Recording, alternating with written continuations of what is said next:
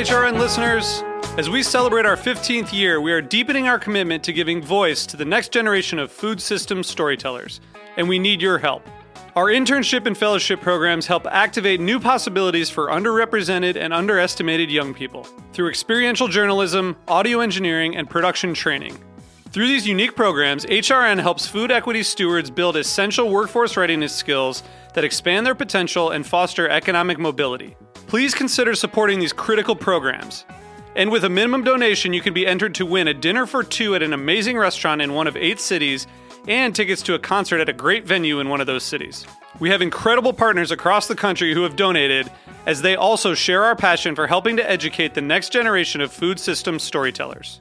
Check out heritageradionetwork.org slash 15 to donate and enter to win today.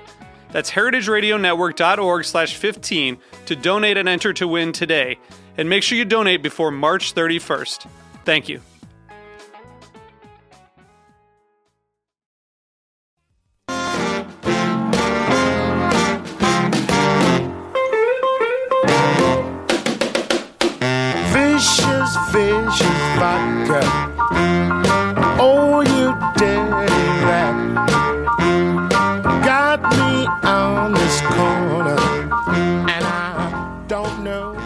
Hello, you're listening to Dave Arnold on Cooking Issues on the Heritage Radio Network, the show where you call in with your cooking issues and we try to solve them, be they technical, uh, be they not technical. We are going to work on them for you. Uh, the call in number here is 718 497 2128. That is 718 497 2128. And I'm told that for live call ins, uh, we are authorized to give away uh, heritage meat uh, pork chops, porterhouse pork chops. So that's an incentive to call in. Please do call in with your questions. I'm here with uh, Nastassia Lopez, also working at uh, Cooking Issues, and uh, we we actually have some email questions. If you want to email questions, email them to N Lopez at FrenchCulinary.com. Right. Okay. So uh, let's start, Nastassia, with some questions that were emailed in from uh, last week. Uh, what, what do we have here? Uh, we have one from Mike who wants to know about uh, curing a large cut of meat, I think, or pastrami. All right. So uh, yeah. So Mike is making pastrami uh, with beef blade, and uh, he's been pumping it with uh, liquids to to cure it, and he wants to maybe move to uh, a vacuum machine. Now, some of the advantages of the vacuum machine is you don't have to use a lot of brine. You can go drier uh, with a dryer rub and cure quickly. And I can assure you that curing in a vacuum bag does work.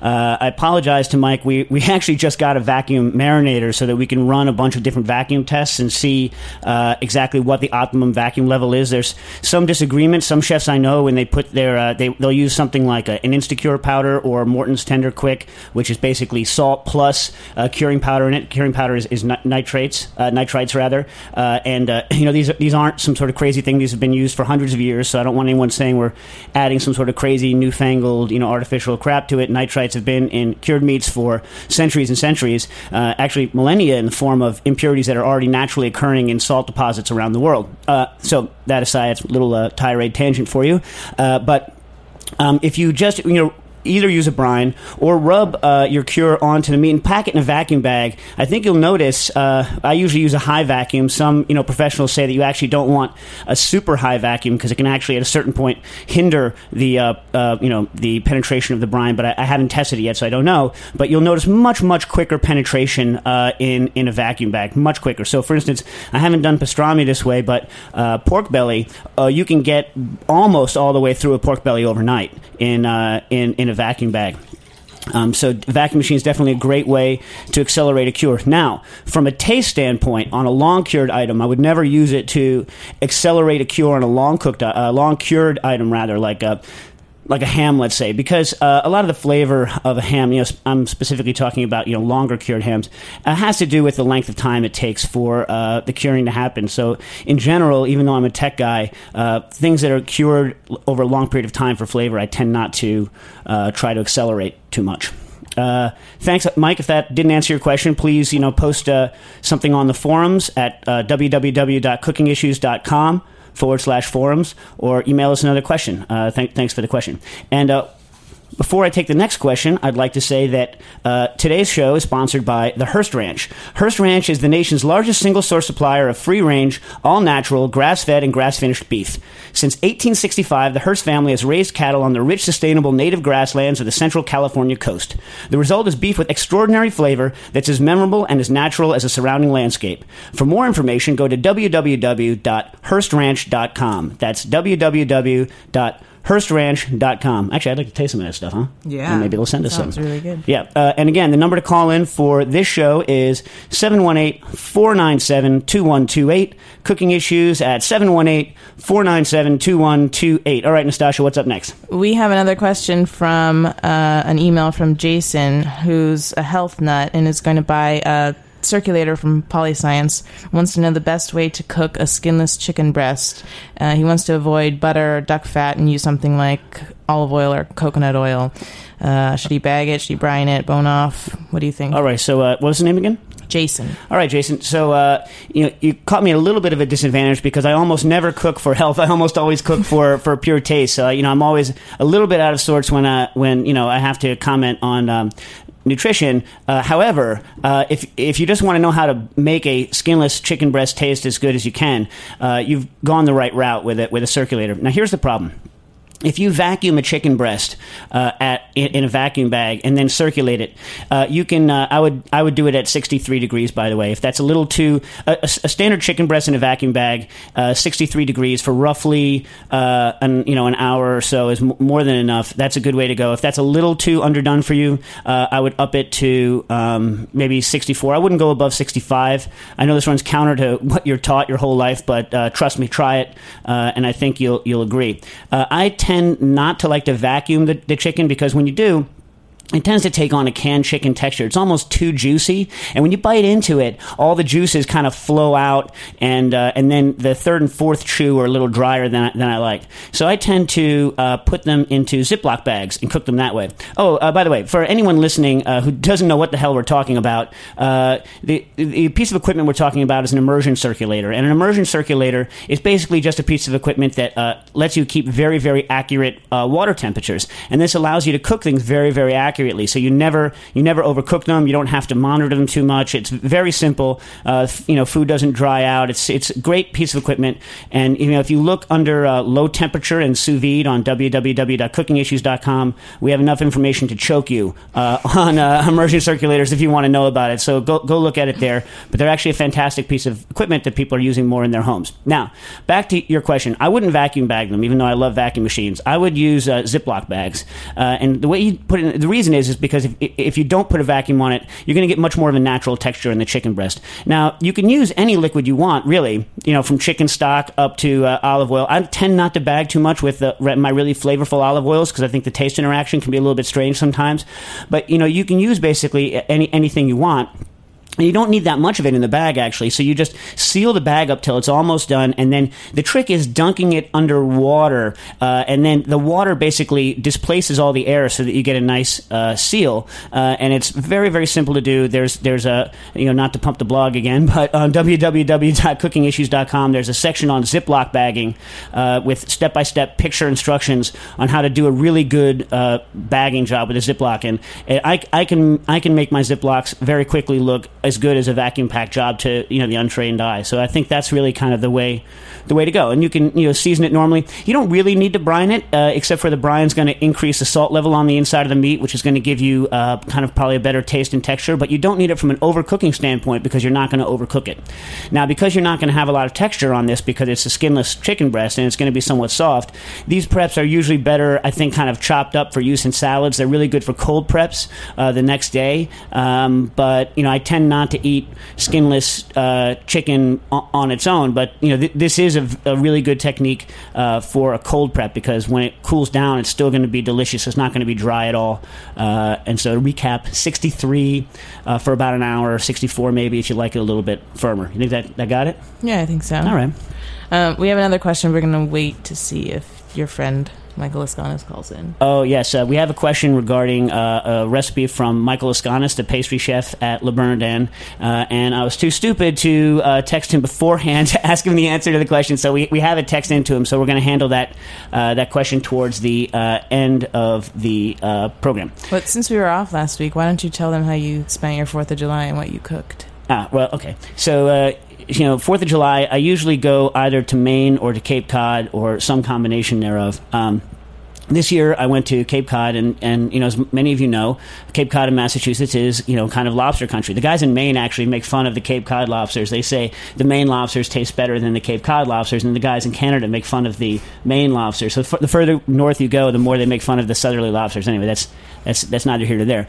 But uh, so anyway, so Maine lobsters, right? They have a, there's a catch size limit. Like you can't catch lobsters that are too small, and you can't catch, catch lobsters that are too big, and it's based on the, the measurement of the of the back shell, and that's a conservation uh, method, uh, you know, effort, and uh, uh, it must be working because the, the you know the lobster uh, fishery in, in Maine is actually still quite healthy.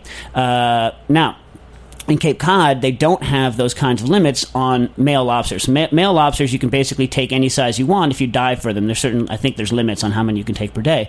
Uh, you're not supposed to take big females because lobsters, unlike most creatures, as they get older and older and older, they still bear more, uh, not just the same amount of eggs, more and more and more and more eggs. So an older lobster, female lobster, is much more valuable to uh, the lobster population than, than a young female lobster. So you shouldn't take the older, the older females. But um, the older males, I kind of think are, are fair game. Now, a lot of people think lobsters, big lobsters, they t- that they taste bad, and th- this is just because two problems. One, they cook them too long because they have to cook them a long time to, to cook them through, uh, and secondly, they don't uh, they don't serve them properly. Lobsters, as they get older, the muscle fibers get bigger and bigger and coarser and coarser. So if you were to bite into uh, the lobster tail, let's say of an old lobster, it would taste kind of rubbery and tough. Now the trick with this is is to just slice the tail and meat like that into discs, and then the fibers are already shortened, and you're actually biting, uh, you know, kind of with the grain, and it breaks apart, and you know it has a different texture from a young lobster tail, but it's still you know very delicious. So uh, you know a lot of people they don't kind of they don't believe this and you know, usually the biggest lobster I'll cook is like six, eight, eight pounds, which is still a monster by most standards. I mean, uh, you know, you know, most people are out there with their, you know, one, two, and three pound lobsters, sissies, and uh, and so uh, what you know, what we did is I went, walked into this store in Truro, Mass, and uh, I was like, yeah, what kind of lobster do you have? What kind of, you know, what, what kind of size lobsters? The guy's, eh, 20 pounds. It was 20 pounds, 20 pound lobster. I was like, geez, 20 pound lobster. I bought it, basically. Uh, and a 20 pound lobster is really, really big lobster. And I thought if you could get any lobster to prove my point that big lobsters aren't any worse than small lobsters, that, you know, it's going to be harder to get one bigger than about uh, 20 pounds. Now, the guy in the store told me that a 20 pound, this 20 pound lobster is like 130 years old. And, you know, and then everyone else was like, oh my God, you're eating something that's 130 years old. It's older than anyone at the table. You know, the, the lobster almost could have fought in the Civil War, all this kind of. And, but, but that's the nonsense. First of all, the lobster does not fight in the Civil War. The lobster is sitting at the bottom of the ocean, you know, killing other lobsters when it can and hiding whenever it molts. You know, it's still just a lobster. It's still, you know, its brain function doesn't get any higher just because it's old, right? I mean, that's kind of thing. This kind of sentimental notion that just because it's old, you know, geoduck clams can live to be uh, 140, and uh, you know, people don't have that much. Sim- well, I don't know anyone that has a lot of sympathy for the geoduck. Anyway, anyway, that's aside the point. The fact of the matter is, this lobster wasn't actually 130 years old. Uh, you know, that's based on these kind of crazy formulas that they have for lobsters. Uh, you know, that don't kind of fit older lobsters. It was probably, but it, I mean, it was old. I mean, let's, let's, be honest, it was probably like 60 or 70 years old. You know, so uh, yeah. Anyway. Uh, so here's what I did. I had the guy at the lobster store. He wanted to cook it for 45 minutes, which obviously would have made it, you know, inedible and terrible. And this is why people think big lobsters are bad. So instead, what I had him do is I had him steam it for uh, eight minutes. This kills the lobster and it lets the meat separate from the shell. Then I got metal shears because the shell is so darn thick, and I cut the all the meat out of it, right? And then I sliced it thin and I Ziploc bagged it uh, with butter, and then I quick poached each individual slice. So each slice was cooked very quickly, which preserves the texture. The lobster that's cooked for too long gets mushy, and it was sliced properly so that when you chewed it, it wasn't going to be tough. And it was, like, I think it was one of the best lobsters I've ever made. And it, you know, it certainly it fed our whole crew. It delicious. So anyway, that you can check out that post uh, also. You know, pumping ourselves again. Why not on www.cookingissues.com. Anyway, uh, I've been told that we're uh, what are we? We're going to break. Yeah, we're going. We're going out to break, and we'll be right back with cooking issues issues. Funky down. Nasty. Hey, listen to the man. Godfather. Payback. Cold blooded.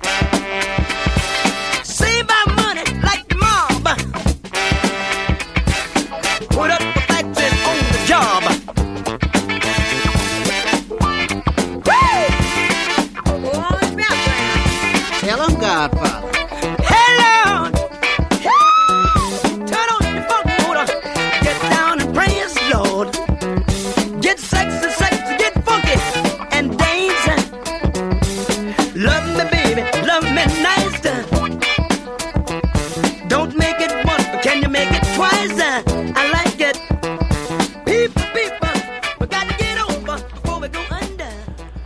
You are listening to Dave Arnold on Cooking Issues on the Heritage Radio Network, where you call in and we answer your cooking issues.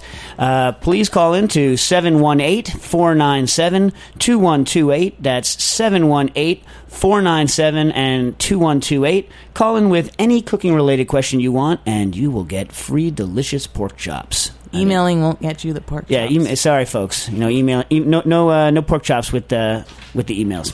Um, okay, so uh, we we talked about uh, lobster. I'm gonna I'm gonna wait a couple more minutes to see whether or not we get Michael Laiskonis to uh, get, can get him on the phone to talk to him about his recipe. Um, uh, that we're talking about the the question came from actually a, a, a person uh, who reads our blog, and she. It came from the person who sent us. Uh, the manna, yeah. Yeah, manna. Yeah, delicious manna uh, candy, which you can also read about on www.cookingissues.com. Pump, pump, pump. Okay, uh, so uh, let's talk about cocktails for a minute while we're while we're waiting. Um, next week, I guess uh, I'm going off to New Orleans to go to the Tales of the Cocktail, which is a you know kind of a cocktail convention that they have in New Orleans every year, and you know a lot of the great you know bar people go every year, and it's a it's kind of a crazy debauched drink fest. It's in New Orleans in the middle of the summer because you know they're too cheap to have it in New Orleans any other time, and no one no one wants to go to New Orleans you know in the middle of July where it's a billion degrees and you know 100 percent humidity, uh, you know, and sit in uh, you know some of the best old bars in the country, unair conditioned, you know, drinking yourself into oblivion. But yet, I do I do it every year. Uh, anyway, uh, j- just kidding. It's great great event. Um, the um, so this year I'm going uh, and I'm part of a seminar called uh, what's it called? The Science of Shaking? Stirring. No, I did shaking last year. Uh, you know, Eben Eben Klemm, the you know the kind of well known bartender. He's kind of the you know the head of the BR Guest you know mega restaurant chains bar program, and uh, he pulls me in you know, every year. Last year we did kind of the science behind shaking a cocktail, where we we actually came up with some interesting uh, information, which is as far as the dilution of your cocktail uh, is concerned, and as far as the temperature of your cocktail is concerned, uh, really, with as long as you're within reasonable limits, the way you shake the cocktail doesn't make a bit of difference. Really, uh, it it makes a definite difference on the also the ice type doesn't make as much difference as, as you think. It makes a different difference uh, difference on the texture of the drink, how it tastes, you know, the texture of it in your mouth. But in terms of temperature and dilution, it, it doesn't really make that that much much of a difference. This year, we're taking on uh, stirring and you'll have to. Uh, you know, I suppose I shouldn't post the answers before the seminar. That would mean people didn't No have to go will to the seminar. yeah. Yeah, right. So uh, we'll be posting that stuff hopefully after next week, after the after the seminar, Tales of the Cocktail. But something I will talk about is uh, dilution and pre-batching cocktails.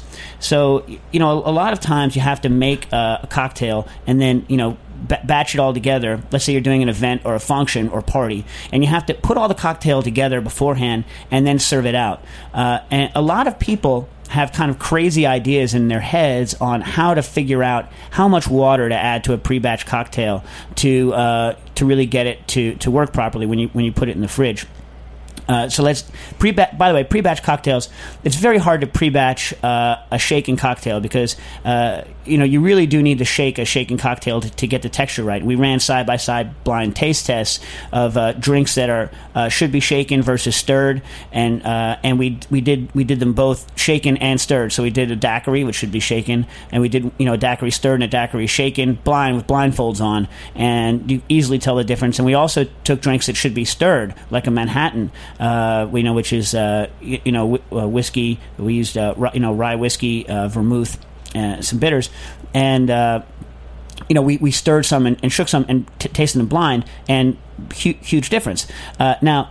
Uh, the shaking is hard to emulate in a pre-batch cocktail unless you have liquid nitrogen. It turns out we've done some tests that if you if you chill a drink a la minute that you've already diluted with liquid nitrogen, you can emulate the texture of a shaken drink pretty well.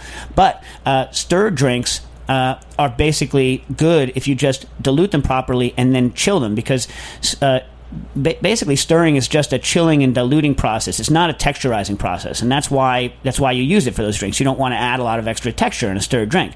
So you know if you can, you choose a stirred drink to do your pre-batch drinks with, and then here's how to determine how much how much water to add. Make your uh, make a single drink, right? Make it uh, using volume like you normally would with jiggers. Hmm?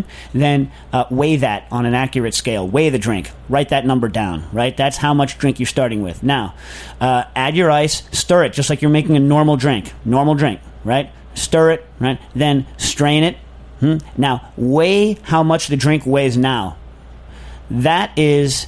Uh, that is the weight of the total cocktail. If you subtract the weight of the liquor that went into it, the liquor and ingredients that went into it, from the final weight of the cocktail, you have basically how much water you should add, right? And that's really the best way to determine instead of guessing in your head 25%. And it also doesn't work to try and dilute it by just diluting it with water when it's at room temperature and then tasting it, because when you chill it, the balance is going to be off. So you really just want to make a drink the traditional way and then weigh how much water is in it. It's slightly more complicated than that because some of your liquor is actually held on the ice, and so you have to do a lot of fancy finagling. Uh, but within two or three grams of uh, water, uh, it, you know you're going to be pretty much right doing it the way the way I just told you. It seems complicated, but you're, I think your your pre-batch drinks are going to thank you for it, and you only need to do it once. If you write down the recipe, uh, you can get that recipe right every time. You don't have to re- retest it every time. So it's a little bit uh, of a pain in the butt, but well well worthwhile. Right, right, Stasi? Yes. Yes, yes.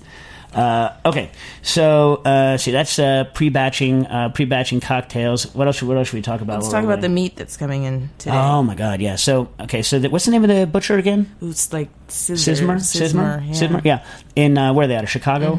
Yeah. So there's a there's this butcher shop, and uh, you know I'm I'm ruining the name, but it's like Sismer, C Z C Z what? C Z I M E R. Yeah, uh, and uh, these guys have been around for decades and decades. I think they're you know a couple generations old of business now at this point, right? Right. Yeah, and uh, they specialize in uh, bizarre, rare meats, right? And meats that you wouldn't normally get. Uh, so what does that mean? I'm not talking you know buffalo, although they do have that. I'm talking beaver and. Lion, uh, you know, uh, what else? What else we get? Raccoon, bear, you know things that you can't you can't normally get and meats that you can't normally uh, buy because you can't you know in this country you can't buy meat that's been hunted by a hunter you have to know a hunter who legally bags meat in order to get these kind of game meats so before I get people writing in telling me I'm a horrible person for ordering lion meat to, to taste, uh, and by the way, we're gonna we're gonna taste a tiny piece of each one of them, then bag them and cook them sous vide because we think that these tough you know tough older meats are to be best that way. Anyway, so before you get angry at me. Uh, about ordering these these meats, um, you should know kind of how it how it happens that these meats uh, are sold. Uh, it's not a, a pretty story, but here's how it is: people get lions as pets because they're crazy, right? I mean, they're insane, you know. So they get lions as pets, or they have lions and they use the lions as uh, to breed. You know, like they're breeding lions either for I don't know for what for zoos, circuses, whatever, for other you know freak shows who want lions as pets, right?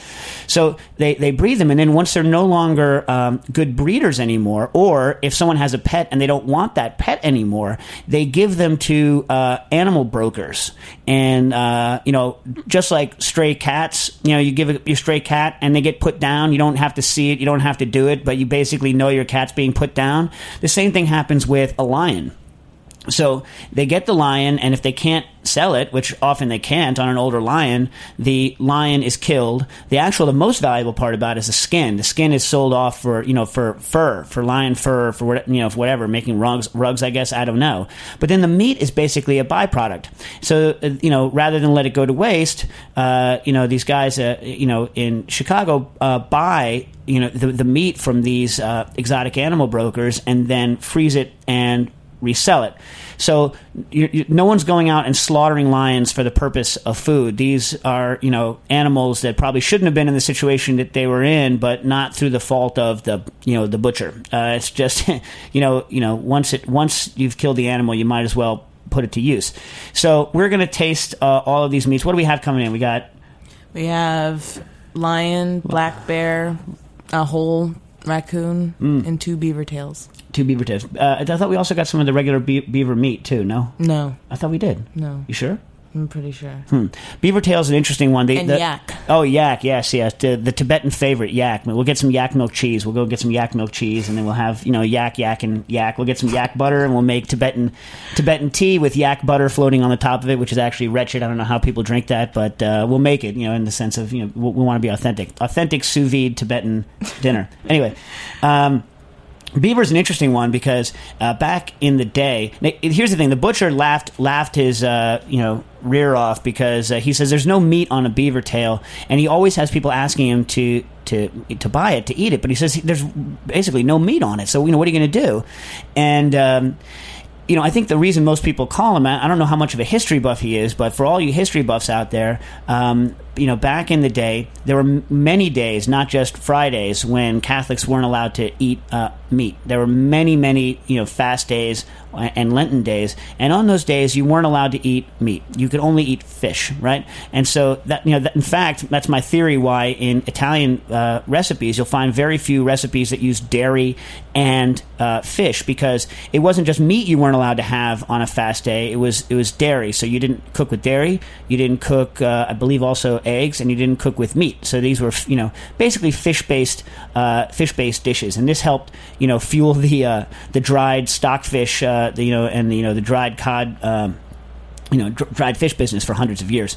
Uh, anyway, uh, you know, and there's all sorts of religious reasons why they thought meat inflamed the passions and it was good, etc. Blah blah blah. So anyway, so uh, beaver tail because uh, you know they had kind of you know this is pre Linnaeus. They had wacky you know ways of categorizing animals. So the the actual beaver was a uh, an animal, and you couldn't eat that on the fast days. But beaver tail was seen kind of like fish. And so you could eat beaver tail on a fast day. And so you actually get these recipes, or these mentions anyway, in medieval documents of beaver tail, cooking beaver tail. And this eh, this has got to be why this guy gets the interest in it, because there's lots of uh, history buffs out there who, you know, are, are doing this kind of thing. Oddly, also, whale clearly is not labeled as a meat. Strangely, it was labeled as a fish. So if you could get a hold of some whale meat back in the day, I don't advocate that. But if you could get a hold of it, you could have that on a, on a, on a fast day uh, as well. I believe. I'm not sure uh, how seal is classified, but uh, I don't know. Anyway, so we'll let you know how the uh, the beaver tail and the lion is. The lion's actually supposedly interesting because if you think about it. There's no commercially raised meat that we have that uh, comes from a carnivore, uh, and supposedly, uh, you know, they have a completely different uh, taste. Uh, carnivores do, so we'll we'll let you know uh, when that when that comes in. Uh, what's going on, Sassy? We have two more minutes, and then uh, we're trying to look up the, the tables from Douglas Baldwin. Okay, so uh, I have a, a, a question that came in. Who did it come in from? Caleb. Caleb, I have a question coming in from Caleb, who's looking up, uh, you know, Doug, Douglas Baldwin. Douglas Baldwin has a on online a sous vide primer, and he just came out with uh, a book on sous vide cooking, and he's a he's a mathematician. I believe he lives uh, out in Colorado somewhere near Denver, uh, and he has a bunch of tables uh, in there uh, that allow you to calculate uh, exactly when food's temperature, when food has come up to temperature, when you're cooking it. Uh, sous vide or low temperature in, in, in a circulating bath, and for you know, for those of you not not hip to the fact, uh, this is a you know a huge way of cooking now is that you'll put something in a bag and then put it in water and it very gently and very evenly heat, heats food. But a lot of people when they're starting out they worry a lot lot lot about whether or not the inside of their food has come up to, to temperature, uh, and so they'll do things like stick thermometers into it, which is I think really kind of fraught with problems because uh, you have to get the thermometer in the right place, otherwise you don't get the right answer, uh, and you know a lot of times you won't get it in the right place and then you'll un- undercook something. Um, you know the thermometer can puncture the bag and you can get leaks, and this causes problems. I, most often, I think thermometers cause more problems uh, than than they help. So. Uh, Douglas Baldwin, being a mathematician, along with Nathan Myhrvold, who's coming out with the uh, the super book uh, in December, I think uh, November, December on on cooking. Nathan Myhrvold is a uh, Microsoft guy who. Um, you know, uh, has a huge passion for cooking and has probably one of the greatest kitchens in the world, is working with uh, Chris Young, formerly of the Fat Duck, and 15 other cooks on, on making the world's kind of uh, greatest technology cookbook. Uh, you know, coming to uh, Amazon uh, soon. I believe you can actually pre-order it now as of last week if you've got the got the money for it. And anyway, so Nathan Myhrvold on a on a website called eGullet a number of years ago, a good number of years ago at this point, published a bunch of tables on how to figure out how long it would take food to get up to a certain temperature in a water bath based on certain dimensions. And those tables work and are probably easier to work out than a formula. I don't know uh, the formula because we haven't been able, able, to find it yet, but I would definitely look up on eGullet Nathan Myhrvold's tables, which are going to be much easier to use than a formula unless you're trying to create your own Excel uh, document. Um, without having the formula in front of me, it's hard for me to tell exactly what he's doing because he could either be calculating the food based on the fact that it's treating it as a big slab and trying to heat through the slab, or he could be talking about cylinders that are heating through. Uh, but I'll tell you this. Uh, all formulas that his formula I'm pretty sure is right. I've seen it once and it, it's it's good. And he's a mathematician. He's he's good at that sort of thing. But any formula that tells you X number of inches per uh, X number of minutes per pound or X number of uh, minutes per inch are are egregiously false because as as things get bigger, it's not linear how much longer it takes to cook it. I tend not to use these formulas. I tend to cook a couple of things and then store in my mind how big those things are and how long they took to cook, and then just do it that way. And I'm almost never, uh, you know, wrong. So I know that an egg uh, takes about uh, 45 minutes to an hour to get all the way up to temperature. A rolled chicken, uh, you know, like a like a torchon thing t- takes uh, like an hour. I know that a 36 inch striped bass, the size I normally get, takes three hours. You know, so, so you kind of build up this knowledge. Uh, but um, I'll try and post some information on that in, in the forum uh, for you sometime this week. Sorry, I couldn't be m- more accurate on the on the answers. We should go to break. Go to break. All right, so we're going to go to our second break now. Uh, please call in to uh, claim your pork. You can ask anything, you know, the, the, price of eggs, although I don't know it right now. Uh, anything like that at 718 497 2128. That's 718 497 2128. Cooking Issues.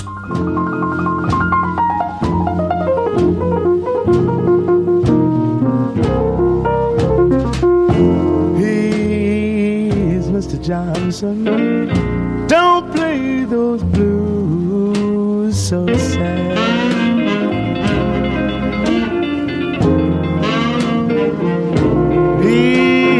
He's Mr. Johnson. Don't play the blues so sad.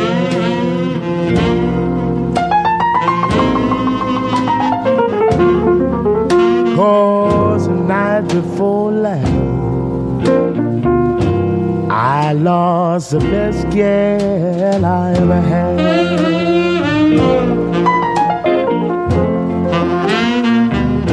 He's Mr. Johnson. Send my love sick soul.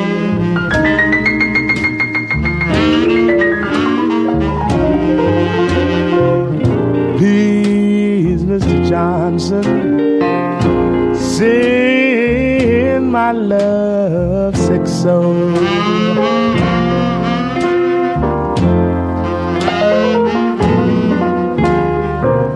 Send me tonight like I've never been sent before.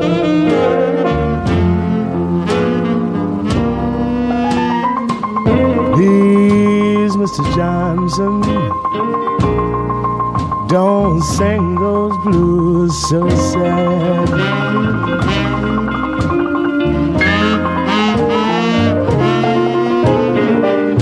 Please, Mr. Johnson, don't play those blues so sad.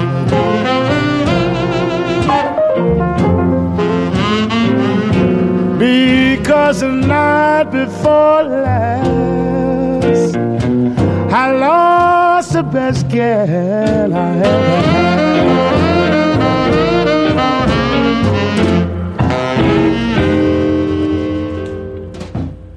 This is Dave Arnold, uh, Cooking Issues on Heritage Radio Network. Uh, call in your questions at 718 497 2128. That's 718 497 2128. Caller gets free delicious pork chops. Uh, okay, so uh, we're having trouble getting through to Michael Laiskonis, the pastry chef at Le Bernardin. And so I'm just going to look at the question from Kitchen Girl. Uh, Kitchen Girl without the, uh, it's G, by the way, if you look, she has a blog. If you're looking for a blog, it's Kitchen GRL, Kitchen Girl. Uh, that's her, that's her blog. And um, she sent us some delicious, actually, before I go into her question, some manna candy. So uh, did we talk about that last time, Sazi? Manna? No, talk about yeah. All right, so you know, manna uh, is a r- real interesting substance. It uh, it, it when, I'm, when I say manna, I mean like manna from heaven, like like in the Bible. Uh, and uh, you know, for you know, my whole life, you know, this is something I've you know read about, and known about, uh, never knew was actually a real a real thing, a real product until uh, this guy named uh, um, you know uh, Behroush Sharif, uh, Sharifi, the uh, Saffron King, uh, gave us some. He's like, "Here's manna." I'm like, "What? What the hell are you talking about, manna?" And then I basically I did a, a lot, a lot of research. It turns out that manna isn't one thing. Manna is a huge variety of different products, and, here, here's what they all have in common: one, they're sweet. Okay. Two, they appear as if from nowhere. Uh, they, you know, they're not they're not cultivated. They're they're wild things. They're providential. They're uh, you know they're, they're kind of they're they're bonuses. Uh, and uh, and so you know those are basically the two main main criteria. Most of them are actually dried uh, sap from trees. Uh, you know. Probably, you know, a lot of it hasn't been researched actually, strangely. But uh, little bugs will chew on the undersides of leaves. The sap will come out, then dry up, uh, and and that dried sap is manna mixed mixed along with you know little bits of twigs and leaves and other nonsense like that. Another way manna is made is is actually it's it's honeydew, which means that a bug bites into the leaf, uh, and this is honeydew is you know what aphids make you know here in the states and ants collect it. So what what honeydew is is a bug will bite a juicy leaf or stem of a plant, and the pressure of the sap is so uh, strong compared to the bug that it literally shoots uh, it shoots sap through the bug and out its behind. Uh, and, th- and that's honeydew. I mean, it's gross to say it that way, but it's basically like force pumped bug poop that then uh, dries up on the outside into a delicious, sweet substance. Uh, anyway, so they go out into the desert. Most of these mannas happen in the Middle East, you know, kind of, you know, uh, because it's dry enough there for these mannas to form. And uh, people will go out in the morning with twigs and beat on bushes and catch this manna that comes down, uh, you know, from you know from the bushes and and use it. And uh, there's dozens and dozens of different types, but there's a there's a candy that's been made. Uh, I guess in you know the entire that entire area, uh, you know Iraq, Iran, uh, and uh, called Gaz in Iran. I forget what it's called in uh, in in Iraq.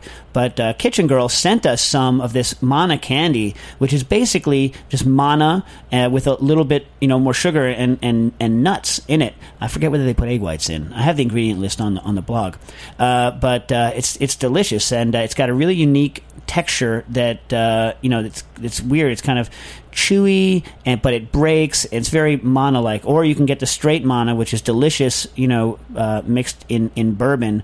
Uh, which we which is incredibly delicious. You can get that from Saffron King. Uh, he has a website, the Saffron King, and this stuff is is crazy because they, they not so much the manna candy that didn't change as you as you bit them uh, all the time. That was more of a textural thing, the candy, uh, but. Um, the actual manna itself, every bite you take of it tastes a little bit different than the bite you had before, and different people have different perceptions of it. Uh, I wrote an article in the uh, New York Times on it, which uh, you know you can you can search for, and we, we did a blog post on it. But anyway, it's a long way of saying Kitchen Girl sent us a question. uh, you know, that she very kindly sent us the uh, the manna, and then she she has a question. She's working on uh, a pâté de fouille recipe uh, or pat. I never know how to pronounce it, whether it's pâté de fouille or pâté de fouille. I'm, I'm terrible at that. And, and pastry chefs always laugh at me and correct me, as do all the Frenchies at the school. But you know, crap on them. Uh, so anyway, so she's working on Michael Laiskonis's uh, his recipe here, and uh, basically what you do is is you're cooking the um, fr- uh, fruit puree to 180 degrees Fahrenheit. Uh, uh, with sugar, then you add pectin, sugar, and glucose syrup, and then bring it up to a higher temperature, 225 uh, Fahrenheit, and then pour it into a silpat tray to set. Um, and she's having problems with her sugar, uh, with with the sorry, the fruit burning in the in the puree when when she's doing it. Um, and I don't disagree. I'm sure she is uh, having some problems. She says that at 180 degrees Fahrenheit, her fruit is starting to brown and sometimes burn, uh, and that it only gets worse when she adds more sugar. And she's thinking that what's happening is her pan actually is getting too hot. Uh, so she's actually getting scorching because her pan is too hot. Uh, now, I don't have a lot of uh, experience with this, so what I'm going to do is I'm going to make some random stabs at ways to try and fix this, and then I'm actually going to try and get the actual answer, and I'll post it uh, in the forums at cookingissues.com. Um, but um, I guarantee that Michael uh, is probably using an induction burner, which is going to be much more accurate at its temperature control, and so much less likely to scorch than if you're using an open flame burner uh, and, and a pan, especially. You know, I don't know, uh, you know how good the temperature, you know, conduction is there, but um, anyway, uh, 225 you should actually be okay. It shouldn't actually burn if at 225 if you if you have good temperature control at the bottom of the pan. And I know this because uh, I've I've been trying to test out um, caramelization of uh, of sugars and uh, and fruits in pressure cookers at temperatures well in excess of that without uh, burning. Uh, and so you should be able to do it. So I would uh, I would use an induction pan that's got very accurate temperature control to prevent scorching, and maybe go slow. Uh, and you know, she asked at the end, she has a circul- immersion circulator. Can she do it in a water bath? No, there's no way to get uh, a water bath up to um, up to 220 225 unless you put it under pressure but then you're you're you're ruining the whole point of boiling it isn't the temperature actually. It's it's at a certain temperature you've gotten rid of enough water that when it cools down it'll have enough solids. So if you if you do something in a water bath you're not boiling the water off. And any of these pectin and candy recipes with sugar are are, are basically requiring that you remove a certain amount of water. And the way that you guarantee that you've removed it is by reaching a certain temperature at atmospheric pressure. Now, you could, I've never tried this actually, you could maybe do a very low temperature pat fouille in, uh, in, uh, in a, in a rotovap. It's kind of an interesting question. You know what I mean? Like if you evaporate the water off of, uh, off of, uh, you know, uh, you know, a, a mixture under vacuum, I should be able. I've never thought of this before. Crap, this might work. yeah, you, like you, like we could do a low temperature one of these because the the pectin needs to make it to a certain temperature to uh, to work, right? So it needs to get up to at least regular boiling. But I could take something to regular boiling, then throw it in the in the rotovap. I could set the rotovap at boiling, right? Dissolve the pectin in it, hmm? right? Huh? And then and then evaporate off the water. And I know exactly how much. I know how much water because I can look up. I know seriously, like I can, I, I can figure out like what my finished total solids uh, solids content is. Pectin is one of these. Uh, pectin's a hydrocolloid. It's natural. We've been using it for you know since there's been fruit. We've been using pectin. I don't want to hear that chemicals or any crap like that. Uh, pectin's great, but standard pectins that you use for these kinds of things, pat fouille, they they uh, first of all they need to be heated up uh, to I think to boiling or roughly there, close to there, to, to work properly. But also they require two things: acidity. Hmm, And high soluble solids. They need, uh, uh, and what that means is something like sugar that's going to bind all the water that's that that's left there, so that the gel, uh, so that the pectin gels and forms a good uh, thing. That's why if you try to make a jelly and, and there's not enough acid, it doesn't work. And why you like, you know, you always add not just for flavor to make it tart, but to make it work. And why if you don't cook your jelly long enough, it's not going to set. Right? That's how pectin works. Caramels, on the other hand, are basically just solidifying sugar by removing water, uh, or you know, f- candies rather. Caramel, you're actually breaking the, breaking the sugar down. Anyway. That's basically how it works. But I should be able to do a, a, a pectin, right, at a, at, a, at a much lower temperature using a standard pectin in a rotovap, making an uncooked uh, thing with traditional pectin. Maybe I'll try it. Of course, you know, you can use you can use different kinds of pectins and get the same uh, effect without having to go to such high soluble solids using a, a kind of pectin called uh, um, LMA, lomethoxyamidated pectin, which, you know, uh, whatever, but most people don't have access to that. Of course, most people don't have access to a rotavap either, so what the hell am I talking about? Uh, okay. We should tell people that you're teaching a class uh, on the 28th for high tech cocktails at the school. If they're interested. I am. Yes, you are. When? The July 28th. Okay, July 28th, uh, Nils Noren, the head of uh, the uh, whole Magilla at the French Culinary Institute, and I uh, are cooking a uh, teaching a high tech uh, cocktail class For the public. Yeah, for the public. And basically, what you do is you come to the French Culinary Institute, and we'll do you know like two or two or three cocktails that you know that you can't possibly do at home using like a using a rotary evaporator and liquid nitrogen. Well, you could. I mean, if you're Nathan Myhrvold, you could do anything at home. But you know, uh, we use uh, most of you can't do at home. And then we're going to actually teach you some technology that you can use, like for instance, how to clarify lime juice in in 20 minutes. And this is something we do. It's actually you know that technique is exactly one year one year old. Wow. Yeah, cool. Uh, anyway, so yeah, come uh, look, go to uh, www.frenchculinary.com and uh, you can look up that class. Um, you know, that's uh, we're actually headed back there. We got a lot of cocktail tests to do uh, back at the at the French Culinary. I'm slightly, I have to say, I'm slightly disappointed that, So am I. that nobody called in to claim their pork. I enjoyed all your email questions. Uh, please send more email questions, but if you can call in live, it gives me the opportunity to speak to you, which I enjoy. I'm, you know, I, I like talking over the phone. This is why I, I never answer emails, but I do speak over the phone if you can reach me. Uh, so next week we're going to be here live again With Harold McGee. with Harold McGee. Harold McGee will be our telephone guest. He's not going to be live in the studio, but he's going to call in and he'll be here answering your questions as well. So if you don't care what I have to say about your questions, perhaps you'll care about uh, what Harold McGee has to say about your questions. And next week, the sa- number will be the same 718 497 2128. Uh, Cooking Issues today has been brought to you by the Hearst Ranch. Hearst Ranch is the nation's largest single source supplier of free range, all natural, grass fed, and grass finished beef. I'm Dave Arnold, and this is Cooking Issues on the Heritage Radio Network. Oh, you dare